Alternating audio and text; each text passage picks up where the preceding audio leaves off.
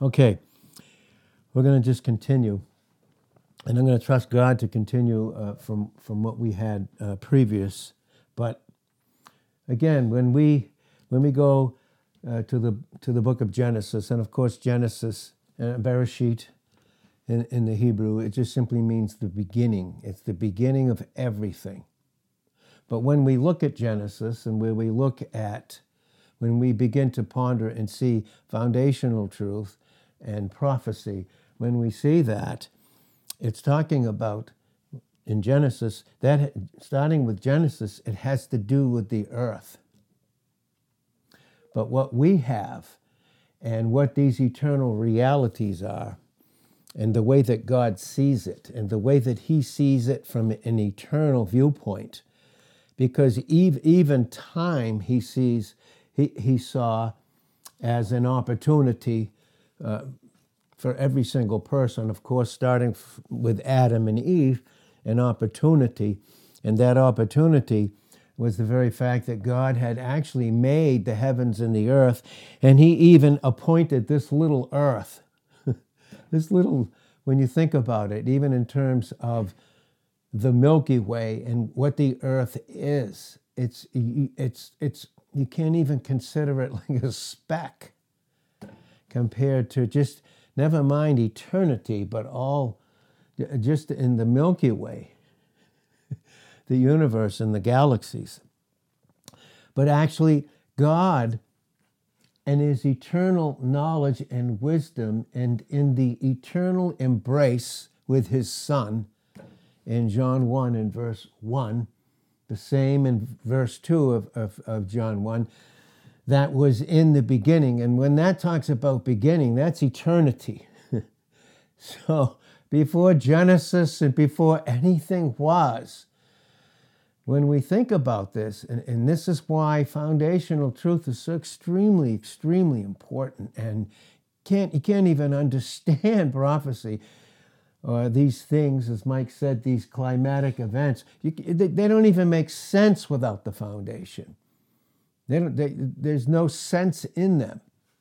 And so when you can even consider that, consider this, and we'll, I'll just read this in, in, in John 1 in verse 1, it says, In the beginning, and really what it's saying is in the beginning, as far as we in our finite minds can think and understand, let's just say eternity past. past in, in, in terms of before anything was created or anyone was born a, a race uh, through Adam was created, or an angelic host first, and then the race. Before any of that was, God is. Many refer to it in, in, over the years, as far as in, in my studies and so forth, as the eternal is.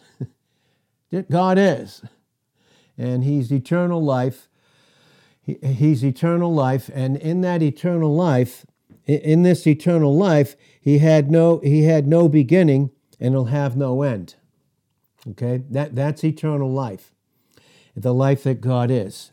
So when it says in the beginning, the Word and the Word with God and the Word God, that word with there is a, is a phenomenal word in the original languages uh, of the Koine Greek. It's the word pros, P R O S. It's, it's pros. And that means this eternal, affectionate embrace between the Father and the Son with the Holy Spirit proceeding. And as he embraced his Son, did he ever see him as not the Lamb? Because the Word of God is, is in the types and all the way to Revelations when you see the, the word Lamb all throughout there. He always is. And so when we go there, when we go there and we look at this, in the eternal mind of God, of course, he foresaw the eruption of sin. He foresaw it. Now, and in terms of his the depth of his fellowship with his son, nothing could disturb or distract that because there was nothing in, in them that would would be uh, this evil effect of a fall. Nothing. So they had this eternal embrace, which was incredible. But that's when, of course, in his eternal mind, and what we have to understand is, is that, as we've said so many times, as God's taught us I don't know, probably a decade or more ago, uh, you know, in Texas, when we begin to, sh- to share that, uh, it, you know, it's very important to understand the essence, the nature, and character of God. We need to understand that. And what we understand about him is he is eternal life, meaning he had no beginning and have no end. He had no beginning and will have no end. So he's always been. God has always been. And God, who's always been, to be God, that means he, in 1 John 3.20, it says he knows all things. Well, how long has God known all things? Has anything that ever began to be apart from him, did he not know it in its fullness from beginning, eternity, all the way through time to eternity again? No, he knows all things. So that means he knows all things all at once. So this is what's included in foundation, and this is what is included in our foundation, and this is why it's very important. See, our foundation was established in eternity. Think about it.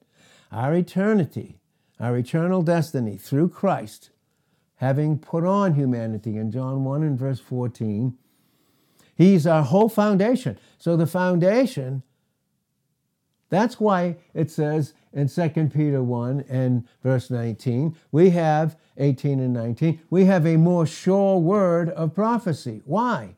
Because our foundation was established in Christ in the most intimate way. In the most intimate way in the heavens. And that's why we're called a heavenly people. And that's why the, the epistle to Ephesians with Colossians brings out crystal clear. Now, Ephesians goes into the heavenly position. It also does in Colossians, but with, with what we're passing through in time on the earth, of course, and by the time we get to the fourth um, chapter of Ephesians, right through to the sixth chapter, we can see that. But our foundation was established in, in, as a basis of an intimate relationship with God through Christ, with the Holy Spirit proceeding from both, that nothing can disturb or distract. Nothing can disturb or distract us when we are in His presence. And because in His presence, what do we have in Psalm 16, verse 11? We have the fullness of what? We have the fullness of His joy. We wouldn't even have any if it wasn't His. We have the fullness of joy. The reason is what, where does the joy proceed from? And as is brought out in Galatians 5 22 and 23, where it says the fruit of the Holy Spirit is the first cause is love. What's the first effect of it? Joy. Whose joy? God's joy. And that's why Christ had to come out and put on humanity, obviously. And that's what all these types are bringing out. But for us, for us first, first. Everything about us as the church, as his bride, as his body. We are his body, flesh and bones. Ephesians 5:30. Okay, in 1 Corinthians 12, 12 and 13, we're the body of Christ. We're members in particular. In 1 uh, Corinthians 12, verse 27, we're members in particular. Listen to what that's saying. We make up the beauty, each of us, and only the way that we could as each individual make up the beauty of his bride. So we are his bride in Revelations 19, verses 7 and 9. We are his bride. We are his body, flesh and bones. And we are his church in Matthew 16 and verse 18. That's when Jesus said that. And at the time, it was kingdom teaching. But at that time, he said, he said, I will, future, build my church. But in the eternal mind of God, when was that established?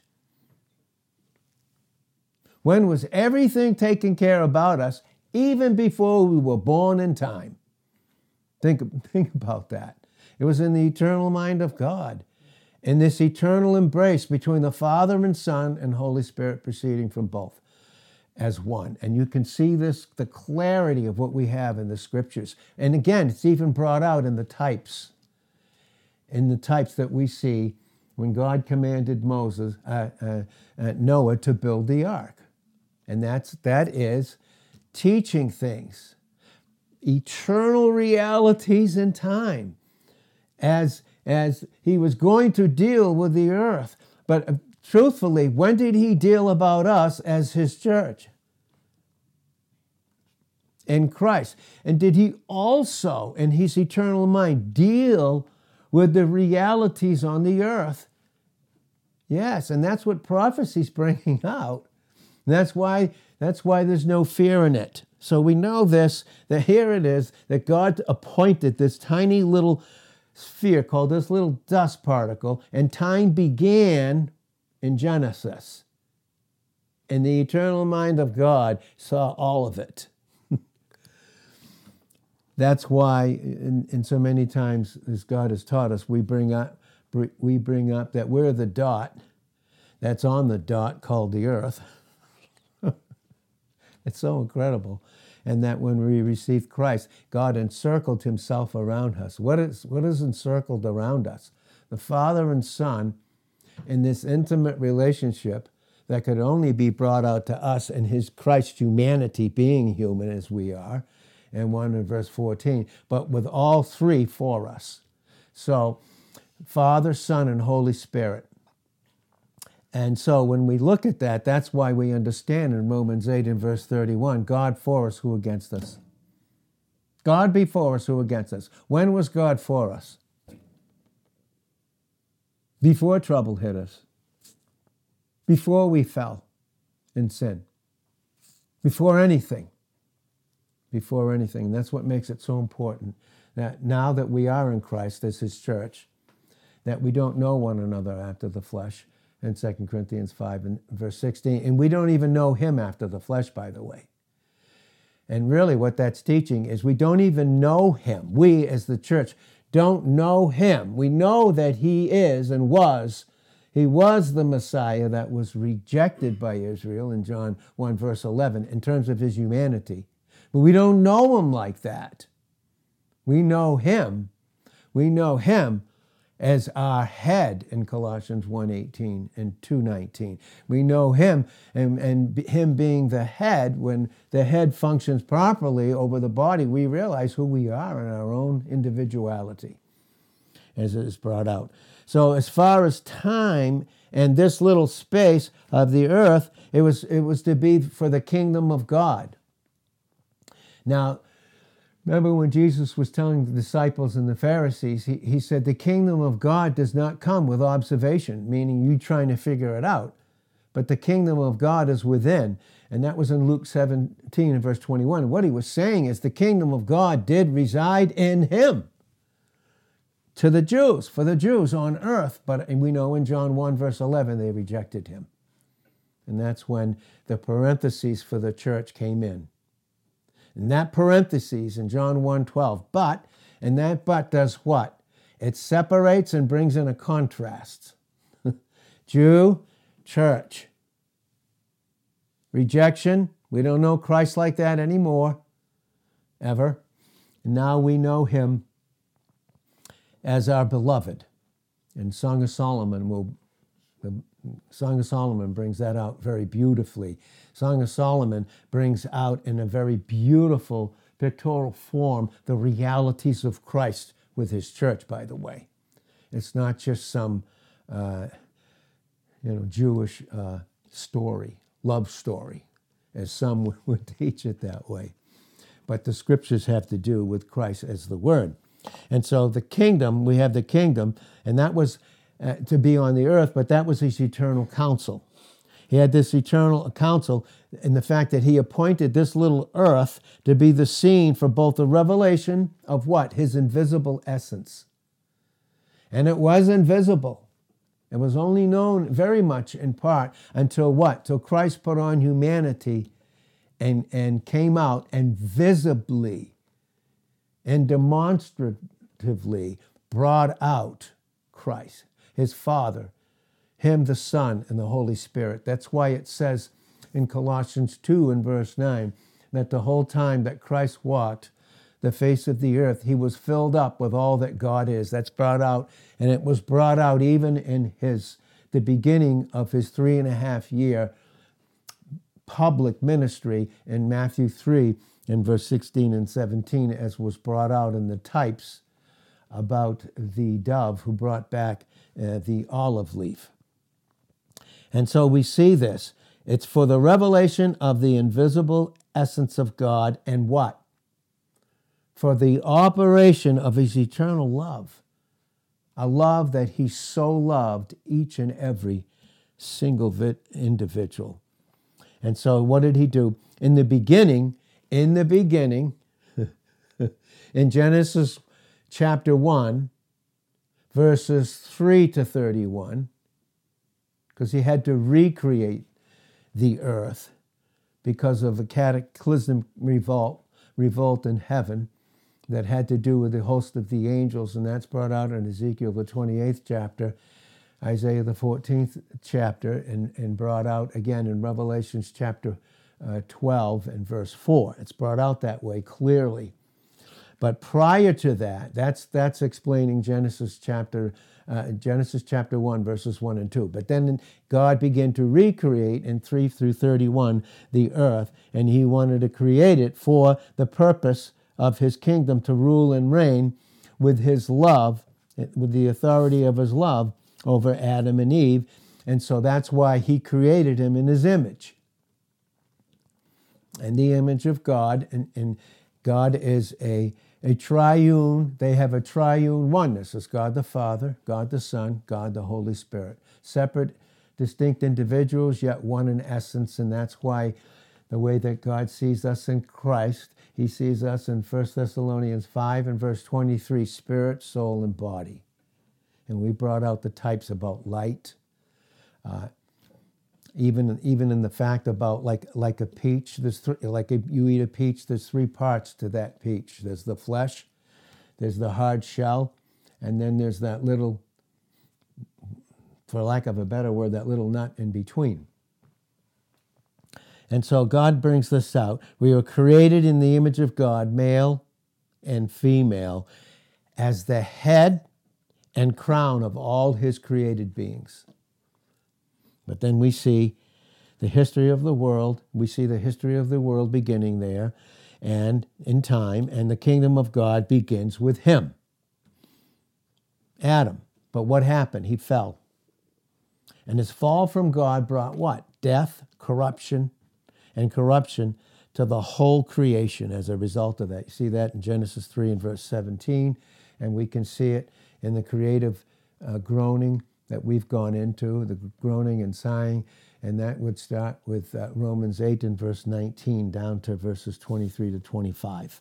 So we see that there's redemption. And then this redemption here was his whole plan to be redeemed from the fall. Now, this is the type of the ark that Noah built and was brought out.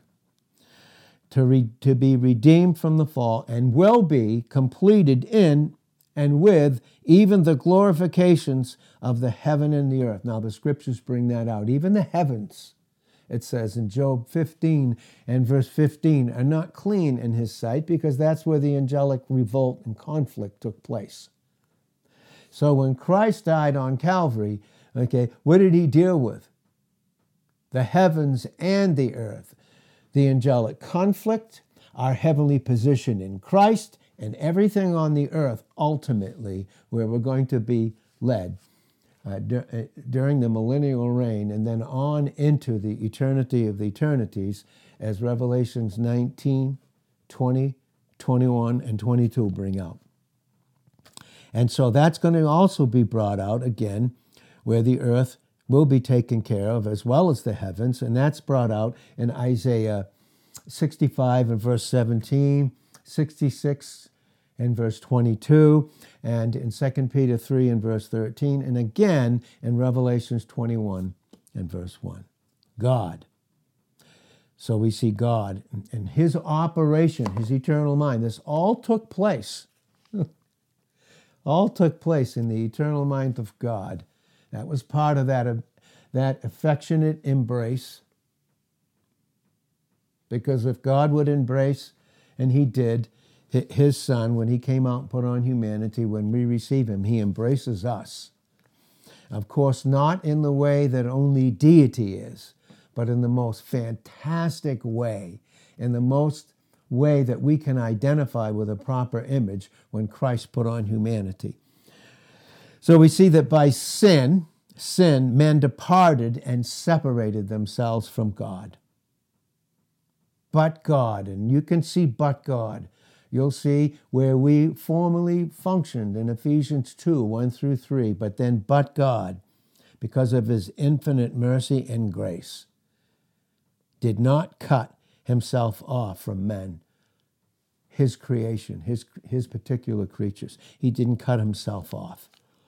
But what not only did he announce redemption, not only did he do that, along with the, the discipline immediately after the fall, but from that time forward, he continued to reveal himself to all mankind that he might draw them back to himself and lead them, like he does lead us when we submit, to lead them from the path of destruction to the only way of salvation. And we know the only way in Acts 4:12, based upon Job 9 and verse 33 and 1 Timothy 2 and verse 5, it's only through through Christ. These, and so we see all these operation, uh, operations of this phenomenal salvation being revealed in time, God revealing his eternal mind his eternal plan in salvation, of course. But did he, what did he do first? What did he do first? He, of course, he had to deal with that universal spread of corruption. That was even mercy. The flood was the, was the incredible grace and mercy of God Almighty. Because we know he doesn't do, God does nothing out of spite and anger that would be wrong. It's always done with love and wrath, and that has to do with, with his justice being fulfilled so that his love can be a just love, and then, in then and only then, can it flow out freely through the grace and truth that's in Christ Jesus. And that's why when he was crucified, when he was crucified, what came out, what flooded out, was the grace and truth that he is also with his justice being dealt with. And in the eternal mind of God, even with prophecy, as we look at it, that has been dealt with by God through Christ on Calvary, and we're going to see it. We're going to see the fullness of it. So we see that. And so, you know, by the time we got to here, we when we got to Genesis, the sixth chapter, and there's so much. I just feel like there's so much just to get back to where we were on Monday. There's so much that uh, to miss, but I just have to trust God, and and just so He'll bring out obviously His sentence that can only come from His presence in Psalm 17 and verse 2. So we know that the flood was brought because the imagination, purpose, thought, and every single thing about every single individual apart from Christ would only be evil continually, altogether evil continually. And that's in Genesis 6 and verse 5 and in Genesis 8 and verse 21. So, and, and again, we know, and I, am not going to get into the, Hebrew uh, language and the different. Uh, things that involve that language, but we know that when he said that in Genesis 6 and verse 5 and Genesis 8 and verse 21, it's, it's, it's, like, it's like the Greek imperative. It just, Greek imperative means it's continual. And that's, it was in the Hebrew language, it's imperative. Uh, it's in it's in the imperfect, I should say, and the imperfect means it's only would only continue to be that. In other words, all those that died in the flood would, would and even when they were after 120 years of mocking and rejecting Noah and the fact that he was preaching Christ and they were rejecting Christ, not Noah. They were rejecting the message. And of course, they're going to reject the messenger, but they were mocking God under the influence of the enemy. And their wills, as God had seen, there's no way they were going to change. That's why people are in hell. That's why. Because the, it's imperfect. They would only continually, and, the, and if they even entered into the ark, if they even entered into that, it would be just to escape the punishment and continue with the evil in their will. And that's why only eight went in. And of course, we know the number eight, and we'll get into some of these numbers in, in the near future to understand the types with them, is the number for resurrection. The sun rises in the east. We know resurrection and you can see the types. The, the, the sun rises in the east, it sets in the west. And uh, we have that resurrection life in Christ in Romans 8, verse 11. And so when he rose, we rose with him. And that's a picture again of the ark above all, above all those waters. And so as I do the best that I can to, to, to go into this, we know that now that Noah is in the ark. Okay, he, he's in he's in the ark, and from the time from the time when the flood began till the the rains stopped and the waters began to recede from the earth, he was in that ark for a minimum of a year. So you can imagine not only 120 years of building the ark, but preparing all the food for the eight uh, human beings that would be in there and all those animals. It's quite an undertaking.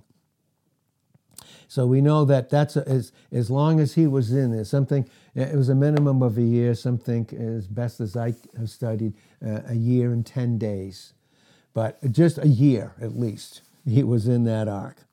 And of course, we saw there that we, when we went into the types, the ark is the presence of Christ. They they were in it. They were to pitch it within and without, within and without. And I think in some measure, not not straining the types, but he pitched it within and without, and and we're protected absolutely by the blood of Christ. There's no question about it. Nothing. Uh, now that he's finished the work and poured out his blood, his soul life, that's blood and many believe that's where the soul resides. And that's exactly what I believe as far as the scriptures in, in, in the studies that I've had over, the, over these uh, few decades. But, and that's why, again, the ark was pitched within and without, and there was only one window, and the view was to be vertical. They were to look up. After that, after that, we see the first, the first raven he let fly out. Again, even the ravens, there's a type of that eh, because we saw that the, raven went out, okay, it went out, and for him to find out if the earth, the waters of judgment had receded. He sent the raven out. Now, did the, eh, okay, and so did, did the raven, did it went out, where did it go? What do ravens feed on? Dead carcasses. So when the flood was there and it receded, there was the, the carcasses of all those animals and everyone else that the raven would, would feed upon. And a raven feeds upon death. But the dove, and again, we know the dove here, again in type, is a type of the Holy Spirit. It's also, we can see, and we, we will see that in the types in Song of Solomon 1 and verse 15, in Song of Solomon 4 and verse 1, in Song of Solomon 5 and verse 12, when it's talking about the woman there is a type of the church, and she's talking about her beloved, and that's Christ.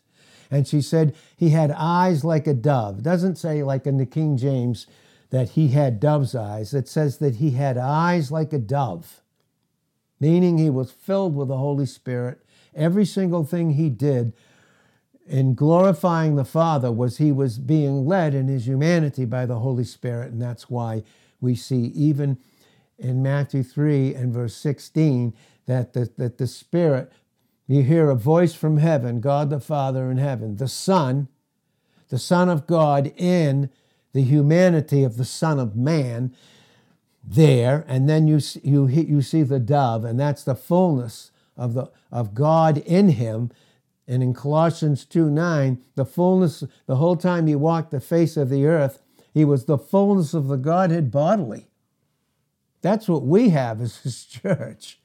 even again brought back from John 1, verses 1 and 2. And so when we look at that, again, he sent out the dove the first time.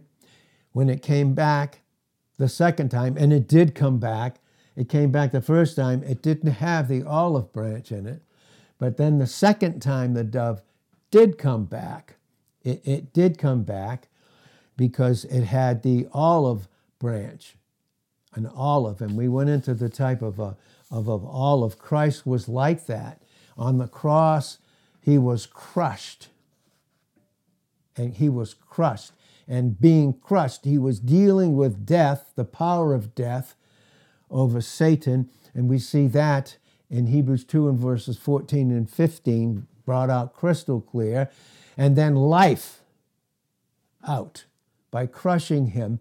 And you know, back then, they uh, to anoint their heads with oil, and you see that in, in, in Psalm 23, he anoints my head with oil. That's a type of the Holy Spirit. And the Holy Spirit was the anointing on our head. Christ, we submit to him, and then our head is anointed with the truth about who we are in Christ. And that's why it says in John 16 in verses 13 and 14. God the Holy Spirit takes the things of Christ and he shows them unto us in the most comfortable, comfortable and healing way. Because of Psalm 107 verse 20, he sent his word and he healed them and he delivered them from all their destructions, and that's plural. All their destructions as a result of the fall, or for us in Christ, going back to the flesh then, then through confession and through a work of, of grace that's humbled us, we, we get right back into functioning in our proper image. So the dove went out the second time and brought back an olive branch, and it was green. And that spoke of the beautiful life of Christ. And green always speaks of grace and mercy, the color of it. And that's why when we the plants and everywhere we look and we walk everywhere we walk on the grass that's just god reminding us of the, of the beauty of his son and in the creation that we are in him in ephesians 2 and verse 10 so the dove went out the third time and each time it was intervals of seven as was brought out intervals of seven seven obviously in this sense speaks of completion not to get in too much to the numbers, but it speaks of completion. Now, if you if you divide seven, what do you come up with? The only way is three and four. You have God the Father, God the Son, and God the Holy Spirit dealing with the earth, and four is the earth's number. It's the only way that God can deal with that. Thank God we were dealt about in eternity, both heaven and earth was dealt with. Christ is the answer to both. He's, he, he is to us as the church now, and he will be to the, to the nation of Israel as his people uh, in the millennial reign. And uh, we'll get into those things at a different time. But we also brought out that it was uh, there was a fresh olive leaf, and we brought in the type um, again, and the, the fresh olive leaf. And notice it was fresh. It was a fresh olive leaf. What does that speak of? Well, when, by the time we get into heaven, even before the 21 judgments come onto the earth and deal with it while we're in heaven, and remember in Revelations chapter 6 to 18 has nothing to do with the church. It's dealing with Jacob's trouble. And we see that in Jeremiah 30 verse 7 because his name, Jacob's name, was changed in Genesis 32 and verse 23 from Jacob to Israel. So we know that's dealing with Israel. And that's brought out again in, in Daniel 12 and verse 1. This is all prophecy that I'm talking about, and the scriptures bring that out for all of us to clear. But it was brought back. But by the time we get into heaven, the church is called up in Revelations 4 and verse 1, even there in the type, as much as one, many want to argue against it. He said, Come up here and see which things which must come to pass. What must come to pass with us in Christ? Is everything finished in John 19 30? Yes. So he's given us a view and he brings us into heaven first. First place is he opens up heaven to John, the beloved apostle. He's on the Isle of Patmos, an insane asylum where the most criminally wicked and insane was put there by those wicked, by that wicked emperor. Boiled him, tried to boil him alive three times in all, couldn't kill him. Just put him on an island, said, get rid of him. And that's when God gave us revelations, brought it out, and finished the canon of scriptures in AD of 96. But again, what we see there, eh, come up and see these things which must come to pass. And then it goes into all those different things that we'll get into in the future. But then by the time we get to Revelations, the fifth chapter, and this has to do with the fresh olive leaf. And this is what it says when they saw the lamb, remember they were weeping there because no one could open the books. And they were weeping. And he said, Weep not, the lion of the tribe of Judah has prevailed. He opened the book. And when they saw him, is it's brought out in the original, not in certain translations, but in Revelations 5 and verse 6, they saw him as a just freshly slain lamb. You know, that's how we'll always see him. We'll see him as just a just freshly slain lamb in each of us in Revelations 2 and 17 will have that intimate fellowship with him. And you say, How? I'll tell you how he's God. That's how.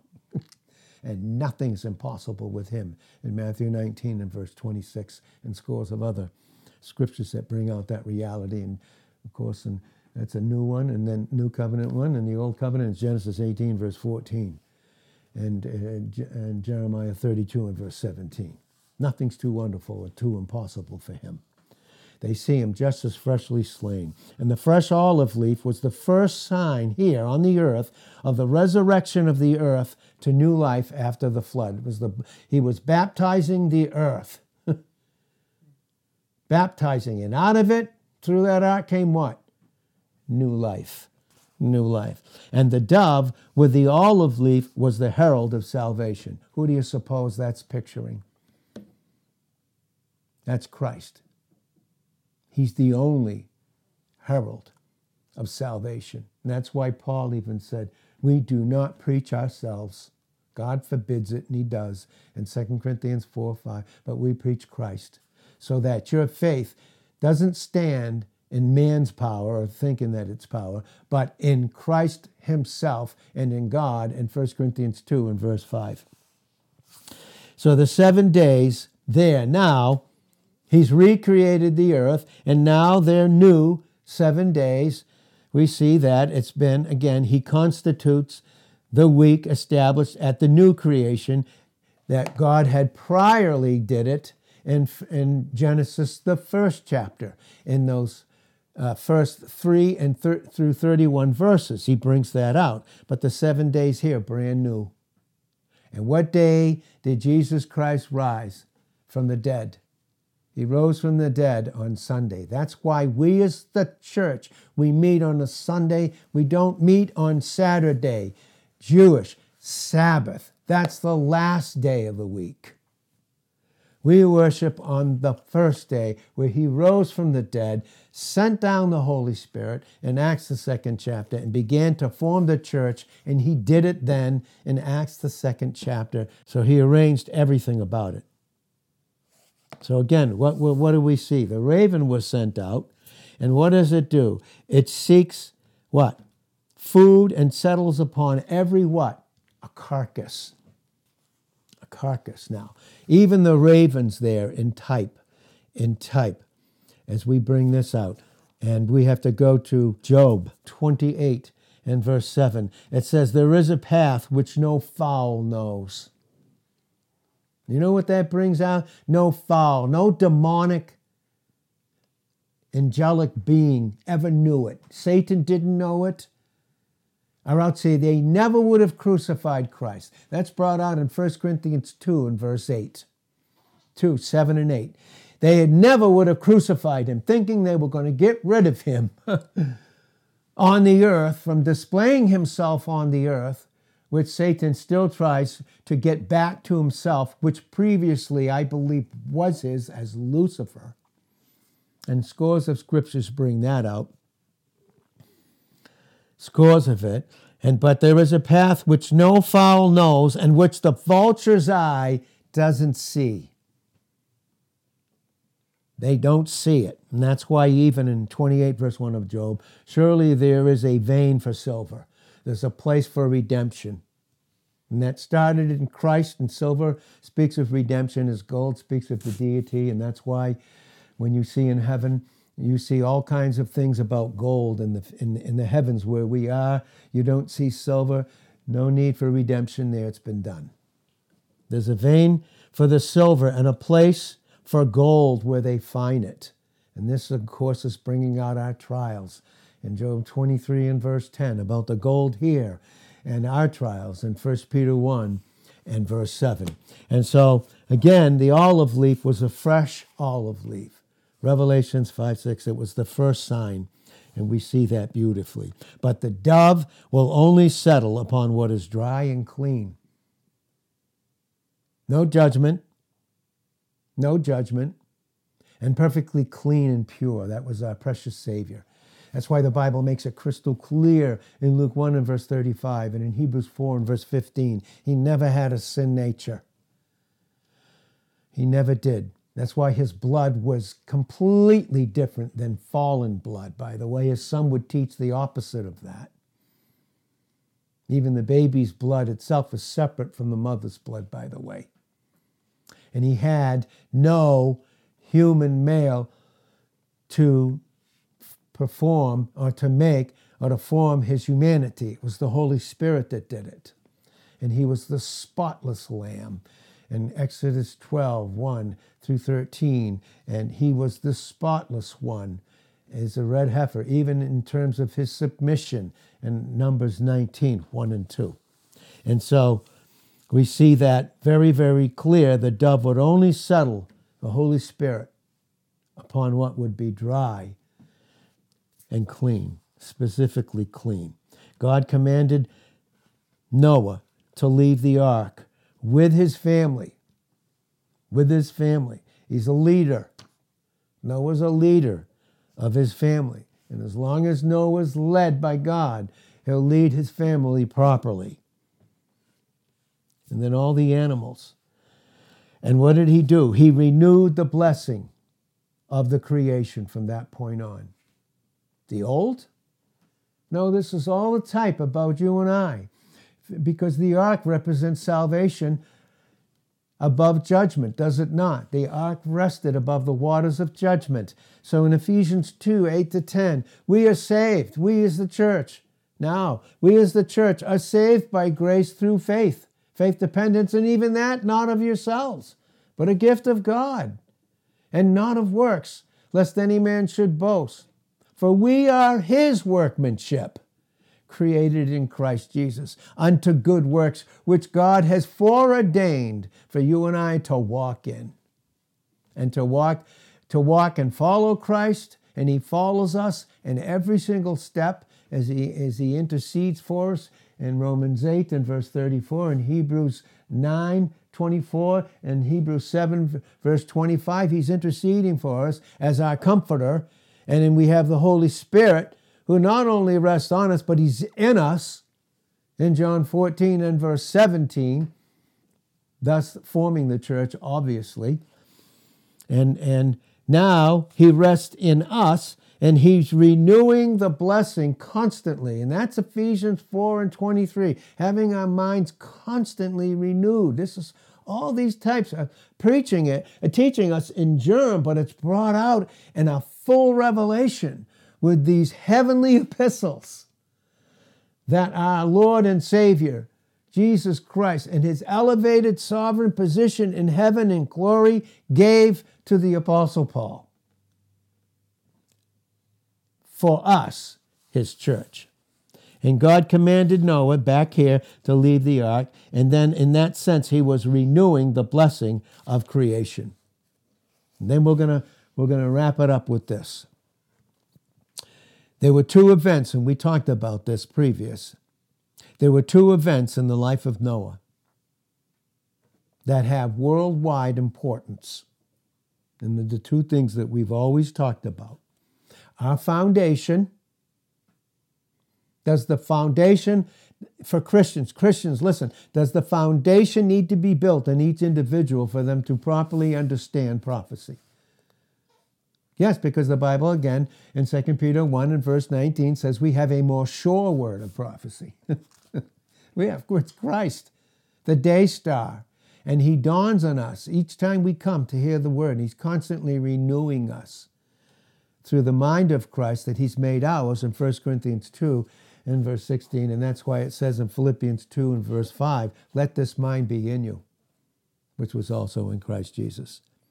And so we see again, the first thing, the first thing, uh, those two things of worldwide importance, his sacrifice. He was taught sacrifice.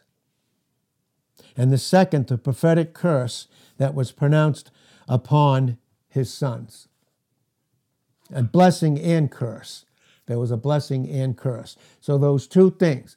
Now, sacrifice, foundational truth, we're in Christ settled as the church. But now on the earth, there's two things still ava- available in prophecy being worked out on the earth a curse or a blessing. We're already the church. Now, even right now in time, Jew, Gentile, doesn't matter. Any people group, any ethnicity, whosoever receives Jesus Christ becomes a part of the church until the rapture. Until the rapture. So the first thing that he did, and this is true, the first thing that, that, that Noah did was to build an altar for burnt sacrifice. We went into about what the burnt sacrifice in type was. That's going to be brought out in Leviticus, the first chapter, in the first six verses there. We see that crystal clear. Okay? It was that. And that burnt offering is, is the issue of what is brought out in John 1 and verse 29. Behold, the Lamb of God that takes away the sin of the world between the Father and the Son. It's not dealing with sins. Nowhere there does it say he took away the sins of the whole world, every human being. It said that he dealt with the sin question in terms of the justice and integrity and righteousness and holiness of God Himself. That was between the Father and the Son. The first thing about the cross was God, God the Son pro, in his humanity propitiating his Father. That's brought out in Genesis 22 and verse 8. God will provide himself a lamb. That's propitiation in its first stage, first and foremost important thing. God always first. And because God is first, by virtue of who he is, what does he desire in our hearts, in our minds? Every place we don't, you've ever heard that? God wants first place in this issue, in this area of your life. No, we don't give him first place. That's his by virtue of who he is. He wants every place. That's the renewing of the mind, the separating of the soul from the spirit in Ephesians 4 and verse 12, so that we can take, and only then through submission do we take the sword of the spirit we're having the shield in Ephesians 6 16 and all the other armor. Then we take the sword, it's called the sword of the Spirit. He does the separating and bringing out the reality of who we are in Christ. We said that again in John 16, verses 13 and 14. So he built an altar for burnt sacrifice, and then that enters into the thank, thanking the Lord for that thanking the Lord for that. Then we get into the types, the two lots in, in Leviticus, the 16th chapter. You go right through into the 20s on those on that teaching there in, in Leviticus 16. The one lot was God's being being propitiated. That was propitiation. Then he becomes the substitute for all those that would take their hand in Leviticus 1 and verse 4 individually and say, Yes, I accept that, that you, that you paid for my sins. That's what that's bringing out in the second lot. And that's why the first goat was killed. The first goat was killed. And that was dealing with the, the Lord's lot. God providing himself a sacrifice. That's burnt offering, first and foremost. Then it goes into all the other offerings. Future time we'll, we'll get into as God leads us. And as we have to wrap this up very soon. But again, that's what these truths are bringing out here in a most fantastic way. in the most fantastic way. So again, that was the first thing that Moses was to, that Noah was to do was to build an ark for burnt sacrifice. It enters into thanks. So now that God has been propitiated, then when we received him in John 1:12 by putting our hand in the type receiving him in Leviticus 1:4, we offer in Hebrews 13 verse 15 the sacrifices of praise.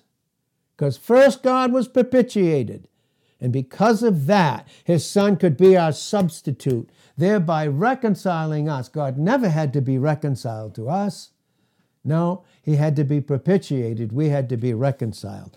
One of these times, too, we want to go into the specifics of these truths, like reconciliation, regeneration, all of these things, imputation, impartation. These things are extremely necessary for us to understand fully even the types but even more so what we have in Christ as the antitype who fulfills all prophecy and is the fulfillment of every single type. The types are the shadow, Christ himself is the substance, and that's why in Hebrews 11, verse 1, faith is the substantiation, the substance. We depend upon Christ and his for everything. He's the substance of God himself. And so he built, the first thing he did was built an altar. And then he would pray for mercy in time to come. We'll just, we'll just handle this and then we'll stop. Altar here. This is altar here is in the Hebrews where we get our Greek word thusi asterion. And enthusiasterion is the word altar. This is literally what it means it's the meeting place between God and the true worshiper. Where do we meet God? Who bridged the gap?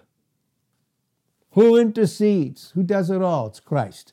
Again, that's what Job was praying for uh, to finally come because he, he was looking forward to it. And he was born again even at that time, obviously but not part of the church. But in Job 9 and verse 33, the daysman that we have, and 2 Peter 1 and verse 19, we already have him. It's the meeting place, and that's why even in Leviticus 1 and verse 1, where in certain translations, uh, God told Moses to gather them to the uh, to, and where he would meet them as the congregation. It doesn't say that in the original. Congregation not even in the original. It's not even there. It's the tent of the meeting. And that's Christ. He tabernacled himself in humanity. It's like a tent in John 1 and verse 14. These are what the types are bringing out. He's the meeting place between God and the true worshiper. We brought that out in, in John 4 and verse 23. God is spirit, and they that worship him must worship him in spirit, Holy Spirit, and in truth, Christ and in truth.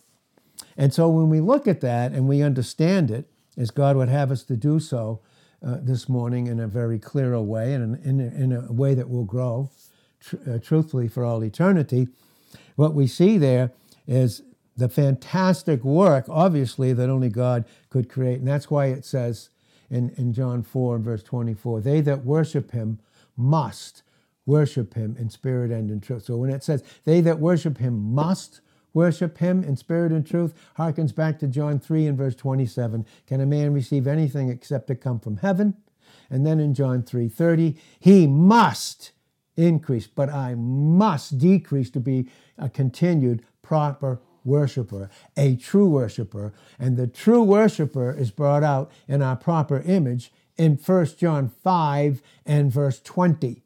And everything that comes against this true image that we are in Christ is an idol in 1 John 5 and verse 21. So it is the place where the meeting place between God and that individual that's a true worshiper. It is the place, and we went into place, we will in the future, and when we finish up image and place, hopefully as a, as a, as a book, the place of consecration where the Lord meets and communes with the humbled believer. That becomes a, that is, that is the manifestation of a sacred altar that is present and formed anywhere that the believer hears from God and obeys what they hear through a living faith dependence and obedience to Christ and His Word. All these types are being brought out by this phenomenal truth here. And so, as we close this out this morning, again, it was something the burnt sacrifice had to do, the burnt offering and sacrifice had to do with God being propitiated by the Son pertaining to the sin issue. It didn't have to do at that point with sins of believers choosing to receive Him. That had to be taken care of first. And then he said to thank the Lord for that gracious protection, and that was the ark. It's where he was safe. So, is, is Noah in heaven? Yes. Definitely he's in heaven because of the gracious protection and the type of the ark to which he was in. And then he was to pray for mercy in time to come. That's brought out. We brought that out in Hebrews 3 1 and 2, and in Hebrews 4 1 through 13, which brings out 14 through 16 in Hebrews in the types. And so, as we begin to finish this up, we know that God had swept away the old paradise, the old Garden of Eden. He, he, that was swept away. And from that time, th- through the judgment of the earth, he withdrew the place of his presence and set up his throne in heaven. That's why we're a heavenly people. The Jews and everyone else unsaved, they're still an earthly people. What kind of people are we? Ephesians, the Epistle of Ephesians, we're a heavenly people. We're heavenly people.